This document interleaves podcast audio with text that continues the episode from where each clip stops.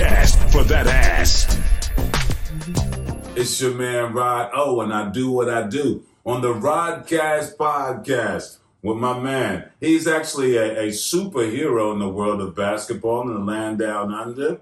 Uh, he's played for Australia. He's played for a couple of teams in, in, in Australia and won championships. He won championships in the U.S. Yes, no the U.S. No. Monkey. You didn't get one there. No. Oh, well, tell us why the hell you didn't get a championship in the year. Shane the Hammer here. I see we already into it. It's unscripted, unfiltered, real as a mother. Huh? So you sound all like professional, and then you roll in a little Aussie to talk after that, mate. It's like Come on, man. You're serious. high level.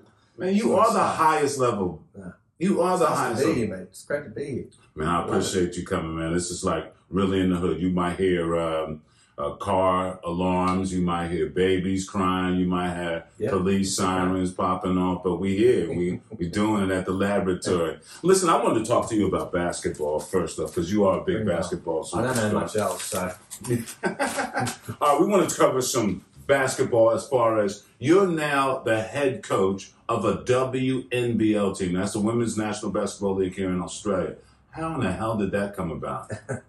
the Sydney Flames. So Okay. they're owned by the Sydney Kings, Paul Smith, and uh, I've known Paul for a long, long time. And uh, we spoke about it during the year that he wanted a vision, he wanted to start again, and wanted to build for championships. And I said, "All right, I think we can do that." So Wow. we're young, we're young, youngest team in the league, shortest team in the league, but we can shoot the shit out of it. Paul Smith is kind of like you in the context that he's Yeah. out there, he's innovative, Says what he thinks, says what he thinks. passionate. Yeah. How did that relationship start? I mean, because, Well, it's, it's amazing actually. I've known him since I was 15. oh, okay. So I was at the Institute of Sport, and uh, we had what we called house parents that looked after the block of players that Right. lived in that um, block. And I don't know how the hell they put like a guy in the late twenties that was a drinker and hanging out and having fun. We're like, oh my god, that's irresponsible to put this bloke in front of us. But we had a lot of fun, and uh, I hadn't seen him for years, and then just ran into him uh, about ten years ago, and then he bought the Kings, and I'm like, wow. What happened in that time that he was gonna make that kind of money, was- acting up as a young kid? Then he got Yeah. billions of dollars to throw around, and because you got a big salary in the Kings and all that sort of stuff, he must have made a few bit of dollars. he yeah he's done really well in business. I mean that's why it's great. I mean he's trying to buy a rugby league team and made some money overseas and he's brought it back and he's created a bit of an empire. Like their whole hoops capital, what they're doing that they're going to announce soon is going to be pretty special. There'll be no other basketball team in Australia that's going to be anything like them in the next five years. Their plans. All right, all right. So then he decided that you should coach the women after your NBL career as a commentator and all that sort of jazz. Yeah, uh, well, I've coached women before, and I've got three daughters, so I'm a girl dad. Coached them from under eights all the way to seniors. So uh. I feel like you know it's a good fit. And then you know maybe he was trying to get me to get to my daughter, who's a star. So Yeah. I've recruited her. Mm-hmm. She was my first signing, as as you do. And uh, Because she I'm was going to go and play in the WNBA. She got drafted in the WNBA to Chicago. Yeah. Mm. So she she was the number eight pick in the uh, WNBA. She went to Chicago, and uh, all the conversations were great. Actually, the coach leading up to it sort of tried to do a deal that we didn't put her out in front of all the other teams, so no one else saw her, and guaranteed that he was going to take, Take her her number eight, and he did. And then she missed camp, and then came in late, and then they had injuries. They threw her out there. She played a total of 32 minutes in three weeks, had two training sessions, and then they cut her. Cut her. yeah, so it was, uh, they, well, they actually cut two of my imports. Stephanie Watts was the number 10th pick in the draft. They got her from LA, and she's playing for me at the Flames, her and Shyla. So, uh, but they cut her in the same week. So they wanted to bring in some veterans because they'd lost six in a row with their starters out. And they ended up, you know, getting it all right, and they won the whole thing. It was Mm. a talented team. Like I said to Shy, if you're going to get cut, get cut by the team that wins the championship. Right. Don't get cut by the bottom team. But uh, a great learning experience. Tough time for her though. Like she called me. At, um, she it was three o'clock in the morning. FaceTime in tears because she was at the airport with the team, ready to jump on a plane for their first, First game. And the coach called her over before they literally boarded the plane and said, Shy, we've traded you, you're going to be waived. So she's 19, Chicago airport, no family or friends over there, where their apartments were an hour from town, in tears, Yeah. going, What do I do? Like, what do I do now? So I was like, it was heartbreaking. And, um, but, you know, it's just the way it is. And she's taken it on board and she'll be better for it. But she's, I was gutted. it was ruthless. But then you talk to Paul, you're the head coach, and next thing you know, she's got a landing here with the Sydney Flames. Paul was cool with all of that, having you bring your daughter onto the team, and he was keen. He was keen. Like I said, he may have he may have got me to get her because um, she she was incredible last year in the WNBL. oh, she got mad skills, son. Yeah, Where'd she get that from? the mum, mum. No, she's got a mum's personality. She's humble like a mum. so she got my step back. So that's all right. She can put it in, she can fill it up. Yeah, I recall her growing up here in Sydney and watching you. You know, she was messing with the Comets uh, Yeah, at a young North age. and know, she's been around Sydney, so you took her around the whole She's been everywhere with me. So we've moved a bit over the last well last twenty years since Yeah. she was born. And uh, uh, no, she's a good kid. She's passionate. That's her biggest trait is she just loves it. She works and works and works, and um, you know builds confidence and belief. And So y'all got a shot at winning this shit? uh, it's going to be tough. I mean, the odds came out. We're last. So Yeah. the expectations. We're the youngest team in the league. Um, we don't have a lot of experience, but the whole mindset was we're going to build a team over the next three years. So we weren't trying to buy a championship. So, but at the same time, the expectations are pretty low in the first year, and internally we're going to go throw some haymakers. We're going to shoot a lot of threes, and these girls can really shoot it, and they play hard as shit. Well, you got an assistant coach that I'm a really big fan of, uh, the Urban Warriors leader out there. She got her own fitness program and everything now. She's a, an Olympian. Uh, she definitely tough as nails. Shelley Gorman. Is she still called Gorman now? Yeah, Okay. yeah. Gorm, she. Um, so I grew up with Shelley. We've known each other since we were thirteen. Yeah. and she's just a champion. As soon as I got the job, she was the first person I spoke to.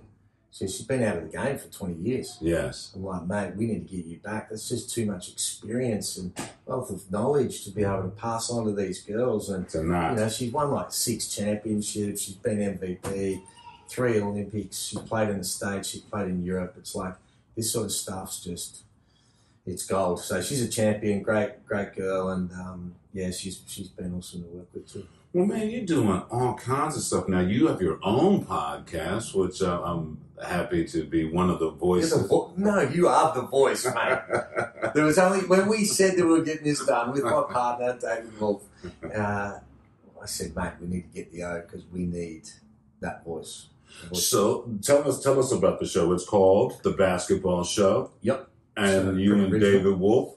Yep. Wolfie's a great dude. He's a, a, mover and shaker in Sydney's basketball circles as well in the business community. Yep. No, Wolfie's great, and we've been mates for a long time. And Mm. he's got a sports agency and PR agency, and um, we always wanted to do a show. And a lot of the people said the show just doesn't work in Australia, and we're like, all right, we're going to back it. We financed it. We ran the whole thing. Started it uh, throwback. Mike Lazarus. Yes, We were doing yes. it out of his sports store to start with. and Yes, grew it. We're six seasons in now, and now it's backed by News Corp, and um, we're on Kayo. Uh, but we had episodes last year. We are getting two hundred plus thousand a week views across all of our mediums. So this year, I expect it to go bigger and better again, and it's going to be good. Joe Healy's the host, and uh, Derek Rucker does his bit, and you know we talk a bit of shit and banter and argue about stuff. So it makes it fun. So in the NBA, your your pickers are who to finish where at the top of the table type shit. I, I love Miami. I'm not sure they're going to win it, but I love them. I love the way they play. I love their toughness. When you know when you got Butler and Lowry and Tucker, and they like they just they're stubborn and they just Grinding. Yeah, and then they got the shooters around them. They, like anyone who matches up against them in the playoffs is going to earn any win if you get through them because they're just tough. Mm. You just tell that's the sort of guys they are, and they're well coached. So I like them. I like Phoenix too, though. Phoenix Okay. in the West for me. It's good. Book is great. Over over uh, the Warriors, huh? Yeah. Well, I love the Warriors and I love Steph. And with Clay coming back, obviously, it's he hasn't even stepped back on the court yet. Yeah. Um, so they're probably they should be the favourites. But I really like. I think the experience of what Phoenix did last year still gives them a chance, right? CP3 is a little shitty. Yeah, he's a little bit like those guy Lowry. He's just stubborn little shit. That Mm. just like, nah, we're just gonna get this done. So, but, I mean, they're the, they that'll be great basketball to watch. Mm. Awesome. Okay, uh, we as in Australian basketball people, which we are, Giddey, the young kid at OKC, Warwick used to play against his father, The king was. the King He's was, The king, king was. and now he's got Josh in the building, carving it up. Talk about a contrast of like players. Like, Yes, what was- father and son. It was was like one of the greatest teammates I ever had, and uh, the most just a role player, a Mm. passer, could not shoot at all, um, but one of the best teammates. That's fucked up. It was. I'm not gonna go with that one. Was- was couldn't shoot for shit, but he was still one of the first people you'd pick Mm, because of what sort of teammate and how tough he was and what he did. He's a Wollongong boy, grew up playing rugby league, rugby union, tough. and, and he's like mentoring his son, like Josh. He like Josh is unbelievable for his size and, and you know his vision to be able to create is. And, and what what's been most impressive about Josh is that what he's done at under 16s, under 18s, when he went to the institute, then he came into the NBL. No matter what level he went to, he still played his same game. Mm, And now he's doing the same shit in the NBA that's right. as what he was doing in the NBL. So he just keeps raising his game as he's playing against better people, and his upside is off the charts. I mean, you imagine him, he's a teenager now Mm, doing the shit. He's poised. 19. Oh, like, and how good would he be to play with? Because, you know, Australia's a little passing the ball. And he's, Yeah. he's playing with a lot of kids that uh, want the ball, but he's he's scoring too, though. yeah, He's facilitating. He's getting to the basket himself. He's a great player. I think he's got a big upside. decision making is great. Those guys would love playing with him, but what makes it exciting for me is imagine seeing Paddy Mills next to him and Joe Ingles and um, some of these guys with the Australian team. Like when he gets in there, I thought he should have gone Mhm. to the Olympics because um, you- get that first Olympics, even if you're not playing. And my first was '92. I called myself a 20 point player. I only got on when we're up 20 or down 20. Otherwise, I was 12th man. I was eating the red frogs at the end with the physio.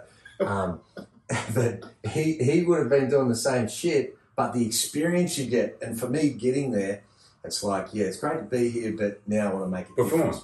Now, now I want to make a difference. So the next Olympics, now you know you can be in the top five in scoring in the in, in the Olympics. Like you get that and you grow. Well, you, you took it. You took now. You're taking me to a place. I wanted to ask you, really, Shane Heal. We'll skip. We'll Come back to Josh, but do you really think you would have kicked Charles Barkley ass? What was on your had it mind?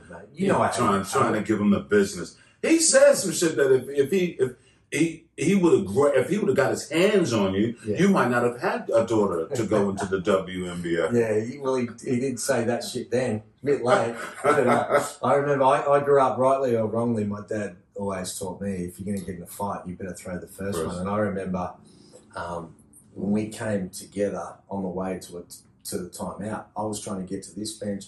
He was getting to that bench, and neither of us did yet. So we ran into each other again, and everyone else ran in, and he grabbed me, and he had me down like this, and I grabbed him. I remember Andrew Gaze saying lately because he knew what my dad had told me the way I grew up. He's like, please don't fucking throw one. please don't throw one. So, uh, So, do you think you would have given him an ass whooping? uh, uh, he's a big boy, isn't he? He's I know I would have got one in though. You you would have got some I would have got something in. That I always tell people. You know, I, I was with Dwayne McClain and uh, Charles Barkley. We was together when Magic Johnson uh, said that he had the the Letterman shit going on, and we were in Villanova. And I was thinking, man, you know what? I th- I think the Shane would have got a few in. Yeah, I was definitely getting him in. Now, if he got hold of me and he had the big fella had got a little bit of weight behind some of those, So I you may not have been a father. Good memory though. he is. He brings it up often. Because I think you're one of those dudes that really got in his jock. I think he was just surprised. 100%. You know, and that was the thing though. We went over there, and we uh, Charles Barkley was one of my favourite players, Mhm. and he's one of my favourite personalities to this day. Hmm. And um, but all the other teams were getting photos with the dream team, and getting autographs, and it's just not the Australian way. We're like, we're not doing that. Hmm. And um, So, you know, what he did was a cheap shot. It wouldn't have mattered whether you played, you know, on international stage or I was playing at. Alexandria. Mm. You're going to do the same shit, right? Someone just takes your legs out. You're not going to do nothing. Give him the business. Yeah, we'll give him choice words. So after I said, after I gave him some choice words, he's like, "What did you say?" I didn't know whether he couldn't believe what I just told Oh, he him, couldn't understand or he English. couldn't understand the accent. Australian English. Yeah, exactly. But that boded well for you. Uh, Josh didn't make the Olympic team. Why do you think Goorjian didn't take him? I think he probably felt that Sobey was more ready to defend right now. Mm. Great athlete, had a great season. Um, but I felt like they had so many other players that Could have done that. do it. Sobey wasn't playing anyway. So I think sometimes you're investing in the future as well. Um, and Josh will get his, his turn and does it make a huge difference? Probably not. They won a medal and Mm. you know, maybe it was back up, but um, uh, I would have liked to have seen him just get that experience and then he would have been ready to go. But he's going to be awesome regardless. Because you did the Olympic thing, and then you went to the pros, to the big dance, the NBA. Tell us a little bit about that. After you and Charles Barkley decided to kiss and make up, you, Yeah. Well, was, I mean, it was interesting during the Olympics. Um, you know, some players want to know what's going on with their agents and what opportunities there are, and some people say, like, nah, don't tell me. I wanted to know. So I'm on the phone with my agent every day, and I'm like, mate, what's happening? So at the end of the Olympics, and sort of that was the lead up to it, and then I had a really good Olympics and finished in the top 10 in scoring and assists and, and had a lot of confidence. I sort of fed off the fact that, you know, it was all happening, and then we made the final four again, and then there was, it was like five or six teams that offered me minimum waged, Mhm. non guaranteed deals, which is nothing. It's like come to camp. Yeah. And I was like, no, nah, we're not doing that. And then um, Minnesota had Minnesota and LA, the Lakers had the most interest. And but Minnesota said, we've got a training camp, come in to the summer league, come in and do well, then we'll talk about you know, a guaranteed deal. Mm. And um, it was a little bit unfair because I'm playing at the Olympics Games against the best players in the, in the world. world. And then I go into a training camp, and Stephon Marbury, who was like the number three or five or whatever, he was their big gun. Yeah. Kevin Garnett, all these guys, they were at the training camp as well. And uh, and even though as good as Steph was, I was coming off an Olympics. I was playing against men. This kid was a college kid that hadn't really done much for a little bit of time as well. So it was a mm. bit of an unfair advantage. And and I I played some really good basketball. Busted his ass. Come on, Yeah. did you bust his ass? Yeah, yeah. I, I, they brought out the stats on the last day. We had breakfast with the guy doing all the recruiting, and they brought out the stats, and they were like, "Wow!" They break down how many shots you make going left, how many you make going right, how many dribbles before each shot, how many come off Wow, screens, flares, the whole lot. You know, we're talking 25 years ago, and uh, I shot the piss out of it. And um, Does that mean good though? yeah, that's good. Okay. you shoot the piss out of it. But if you take the piss, is that good too? it depends who you're taking the piss out of. Right. But it's not being pissed on. There's no being involved. no, All right. No. But uh, and then a few weeks later, I signed a three-year guaranteed deal, so it was um, yeah, it was good. It was worth it. With KG as a young man, Yeah, shit talker. So how did training camp must have been? and mean, train must have been fun because you like to talk a lot of shit. Yeah. He liked to talk a lot of shit. You were Yeah. both young. Yeah. Well, I was like 26 when I went, so it was like he was 19, Mm, and you know, back in those days, I mean, Luke Longley was the only one who played in the NBA, from Australia. and I wasn't going to the Olympics thinking I was going to the NBA. Mm. I, I just wasn't thinking like that, not because I didn't have the confidence, just because it'd never been done. Right. I thought I'd, you know, maybe go to Europe at some time or Mhm. whatever else. Um, whereas now, young kids, I talk to young kids now, kids that aren't even that good, and they're like, "Yeah, I'm going to the NBA." I'm like, the whole mentality's changed. Yeah. The mentality from the NBA's changed because they didn't think anyone else around the world could even play basketball outside of America. Right. You know how they are. Yeah. Americans like no one else plays basketball. Like now they understand, you know, when you start bringing in Kukoc and you know Raja and Divac and all the, like those European guys were the first to go there. and- great skills. yeah, Yes. and now everyone around the world gets opportunities. They're recruiting, you know, players like that. So um, yeah, things things change. But So how did you and KG get along? So KG, I got along really well with KG and Steph. Okay. But I did have one incident. Have I told you the story? No, the incident with KG. No. Um, we're playing. Everyone's playing one on one, and there's like six baskets. Yeah. You play one on one, it's live. As soon as someone gets scored on, they move to the next basket. Okay. And so I scored on KG, moves to the next basket. I'm meeting like three or four baskets around. Around. I get a stop. I score on him again, and he grabbed the ball and he pegged the ball at me. Right? Good. smashed me with the ball because he was so pissed off that I scored on him twice. Yeah. And I, the ball hit me. I wasn't looking. The ball hit me, and then it bounced off and rolled off. I chased the ball down, and then I took like three or four steps to get really close to him, and I fucking pounded the ball as hard as I could into his back. Ooh. And the um, assistant coach, a guy called Mike You still got your original teeth, though, right? Yeah. Okay, go on. Uh, the guy Mike Schuler, he's this little, real little guy with squeaky voice, and uh, he was the closest coach there, and I'll never forget it because he's everyone stopped Yeah, because you as I pound this ball into the superstar. He just signed for 126 million, million on a million. over Yeah. six years, right? So I smash him with it, and uh, Mike Schuler goes, "I told you, I told you, the Aussie's fucking crazy. Don't fuck with the Aussie." that was his whole thing. I'd never forget it. But uh, KG was cool. He um, he, He must have said some shit, and they must have had to hold him back, though. He did he ain't come at you? He to, did. nah, Ah, nah. tit in for the locker room, he he came up to me and he goes, "Man, uh, you're like, I shouldn't have done that shit. I'm sorry, man. I shouldn't have done that shit." Wow, cool. like, cool, mate. That's all good. Cold ass Minnesota. Oh yeah, that was cold. That was an experience. I had two kids under two. Mm. It was tough lifestyle for my friend. Freezing.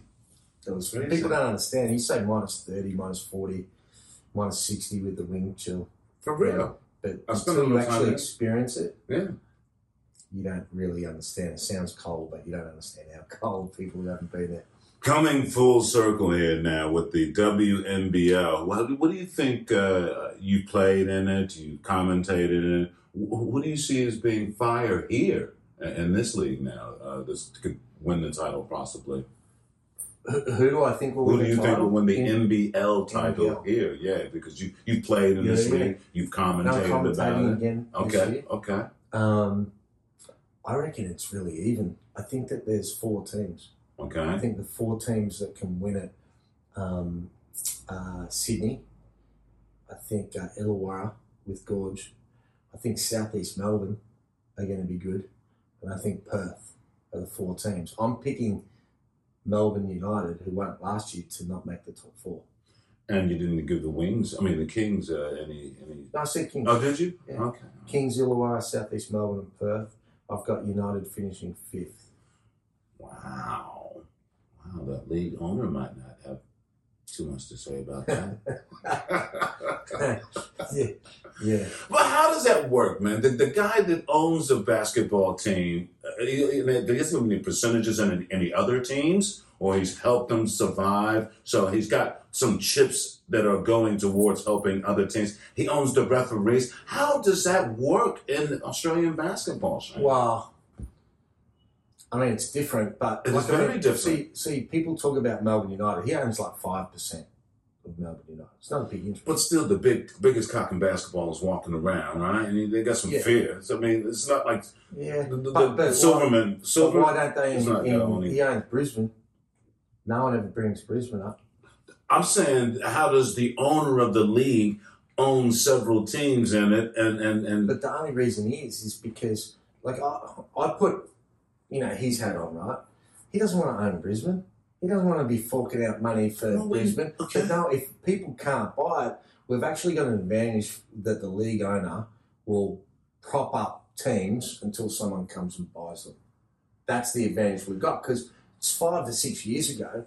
The league was so bad; it was on its knees. It was like no one wanted to own a team. Were, and the t- the owners that were there were like just so bad compared to the level of owners. Like what I worked for for the Kings, I Mhm. coached two years. It's like oh goodness, like we we they didn't even pay our parking at training, so I had to get guys to come in and move everyone's car, so we didn't have to pay car Wow. parking, mate. Like that's so the league's gone so far, and I think it's natural that people will question the ownership from Larry because in a perfect world it wouldn't happen. But I think that it has to to a certain point until people are prepared to come in and buy the licenses. Yeah, I mean, as being an American and being, you know, yourself being played in the NBA, that's just a whole different ball game to, to play under those scenarios. You know what I mean? That the guy that owns the whole league owns everything, and But that's because there's there's such a big market for ownership in the states where some of these guys like are buying they bought teams for 500 million and now they're worth like 3 billion. Mm, like the, the money in ownership in the states and it's hard to get in and then people are fighting over getting those licenses. Our league was so bad six years ago that he had to back it with his own money to get it to a certain level. Level. I will be surprised in five years' time whether Larry's got ownership in any team. Because I think it will have matured enough that they're attracting guys like Paul Smith.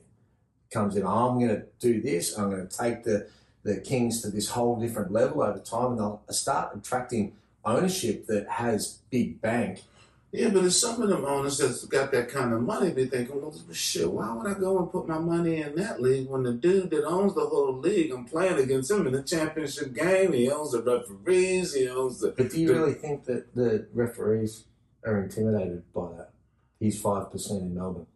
He's the boss. I, I, I, just, you know, just Yeah. walking around playing or whatever, you know, that is the boss of the league. Yeah. And and everybody sees him as the big balls of oh, Melbourne United. And it's like, you're not going to go and punch the boss in the mouth or say some crazy shit about the boss.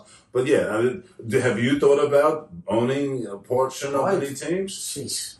Hey, I, I was a part owner of the Kings back when we won our championship. I owned 10% of the Kings. But, yeah, not these days, man. Don't have those, that bank. Oh, so so that gave you a license to punch Dunn in the mouth. Oh, God. No, that was the championship Yeah, years you talking That about. was years. Yeah, that was years later. What? Ha- tell me about that guy, man. I did. What he Steve was? Dunn? Yeah.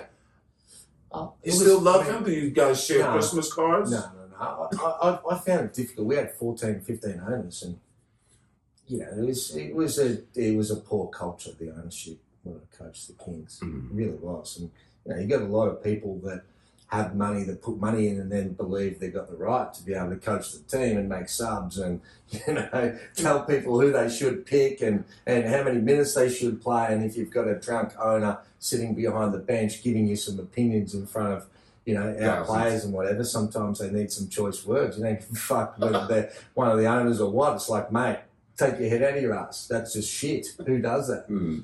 So, Yeah, he was a different guy. So all to come full circle as well. You and Paul Smith are pretty cool, though. I mean, yeah. Ah, Paul's great. What what Paul's doing for the Kings in the vision, when it gets laid out, people are going to go, wow, it's crazy. But, you know, he's he's got his own opinions. He's passionate Mm. for love. He respects that I've got my opinions and I'm passionate. And, um, Do you guys have any uh, sparring facilities that you can go and punch it out before or after a game? you think we're you think we're going to be going at it?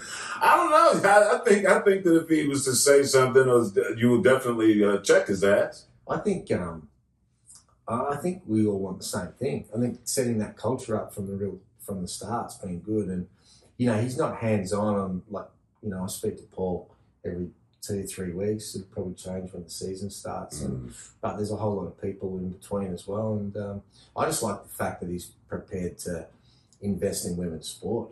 You know because. Whilst the women are never going to get paid with the men because the men bring in away a lot more money, Different crowd. yeah, it's and, and you can't like you know equal opportunities. You know, financially doesn't work because it all comes down to the income. Mm. But what he's been able to prepare to do and get women's sport on the board for basketball is great, and create you know these role models and young kids like Shy that so many kids are looking up to now. Oh yeah, she's definitely the talent there, man, and she's just taking a chip off the old block. Let me uh, let me see this last bit here because you got you've been training and you and had a game today, didn't you? Yeah, we've um, we've been going for about six seven weeks, and uh, we've had five practice games, and because I mean, we've got eleven out of fourteen players that are new, so it's like we need time, whereas other teams sort of, I'm the only new coach in the leagues. Other teams have already got all their shit together from last year, Mm. majority of their team. So, yeah, it's going to be a challenge, but we're ready for the challenge. It's going to be good. Mallet, what do you do? And I, and I, yes, I did call him Mallet. His nickname is Shane the Hammer Heal, but we've known each other 25, 30 years now. and, and my nickname for him off the court is Mallet. Mallet, what are you doing outside of basketball? Jeez, good question. Um, yeah, oh, I got my family and spend a lot of time with my family, mate. Now I'm just at home and friends and down in the Shire. Well, I, I want to now out, out you because you are into horses as well nowadays. You, you're a bit of a horse owner. Uh, it- It's probably yeah, I'm not, but I got roped into a horse. so uh, I worked with Mark Waugh and uh, Bryan Fletcher and the uh, football and cricket. yeah, Fox Guru and um, Russell Barwick, and uh, they said, "We got this horse. Come on, you got to come in." And uh, I was like, oh. there's some horror stories about bloody owning horses and throwing money away, bloody, you know, having them be trained. But we stumbled. Our, our horse actually has done really well. It's, we call it's called Different Strokes, and uh, he won uh, three of his first six races and one at Randwick and.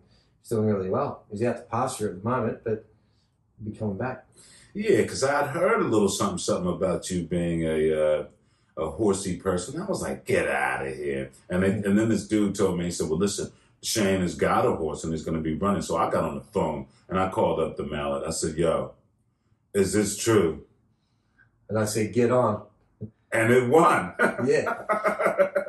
and it won. I'm not a gambler, only in lust and love. But uh, yeah, I tried the horsey thing, and uh, yeah, it was a, Got a little something paid for Got a little dinner. something. Andrew Lazarus, I got him to put the bet on for TAB because I'm- they're one of my clients. I'll mention them. Uh, and yeah, he put the bet on for me. I, I bet a whole ten dollars. There you go. Yes, Paid for something. did, did, did, did.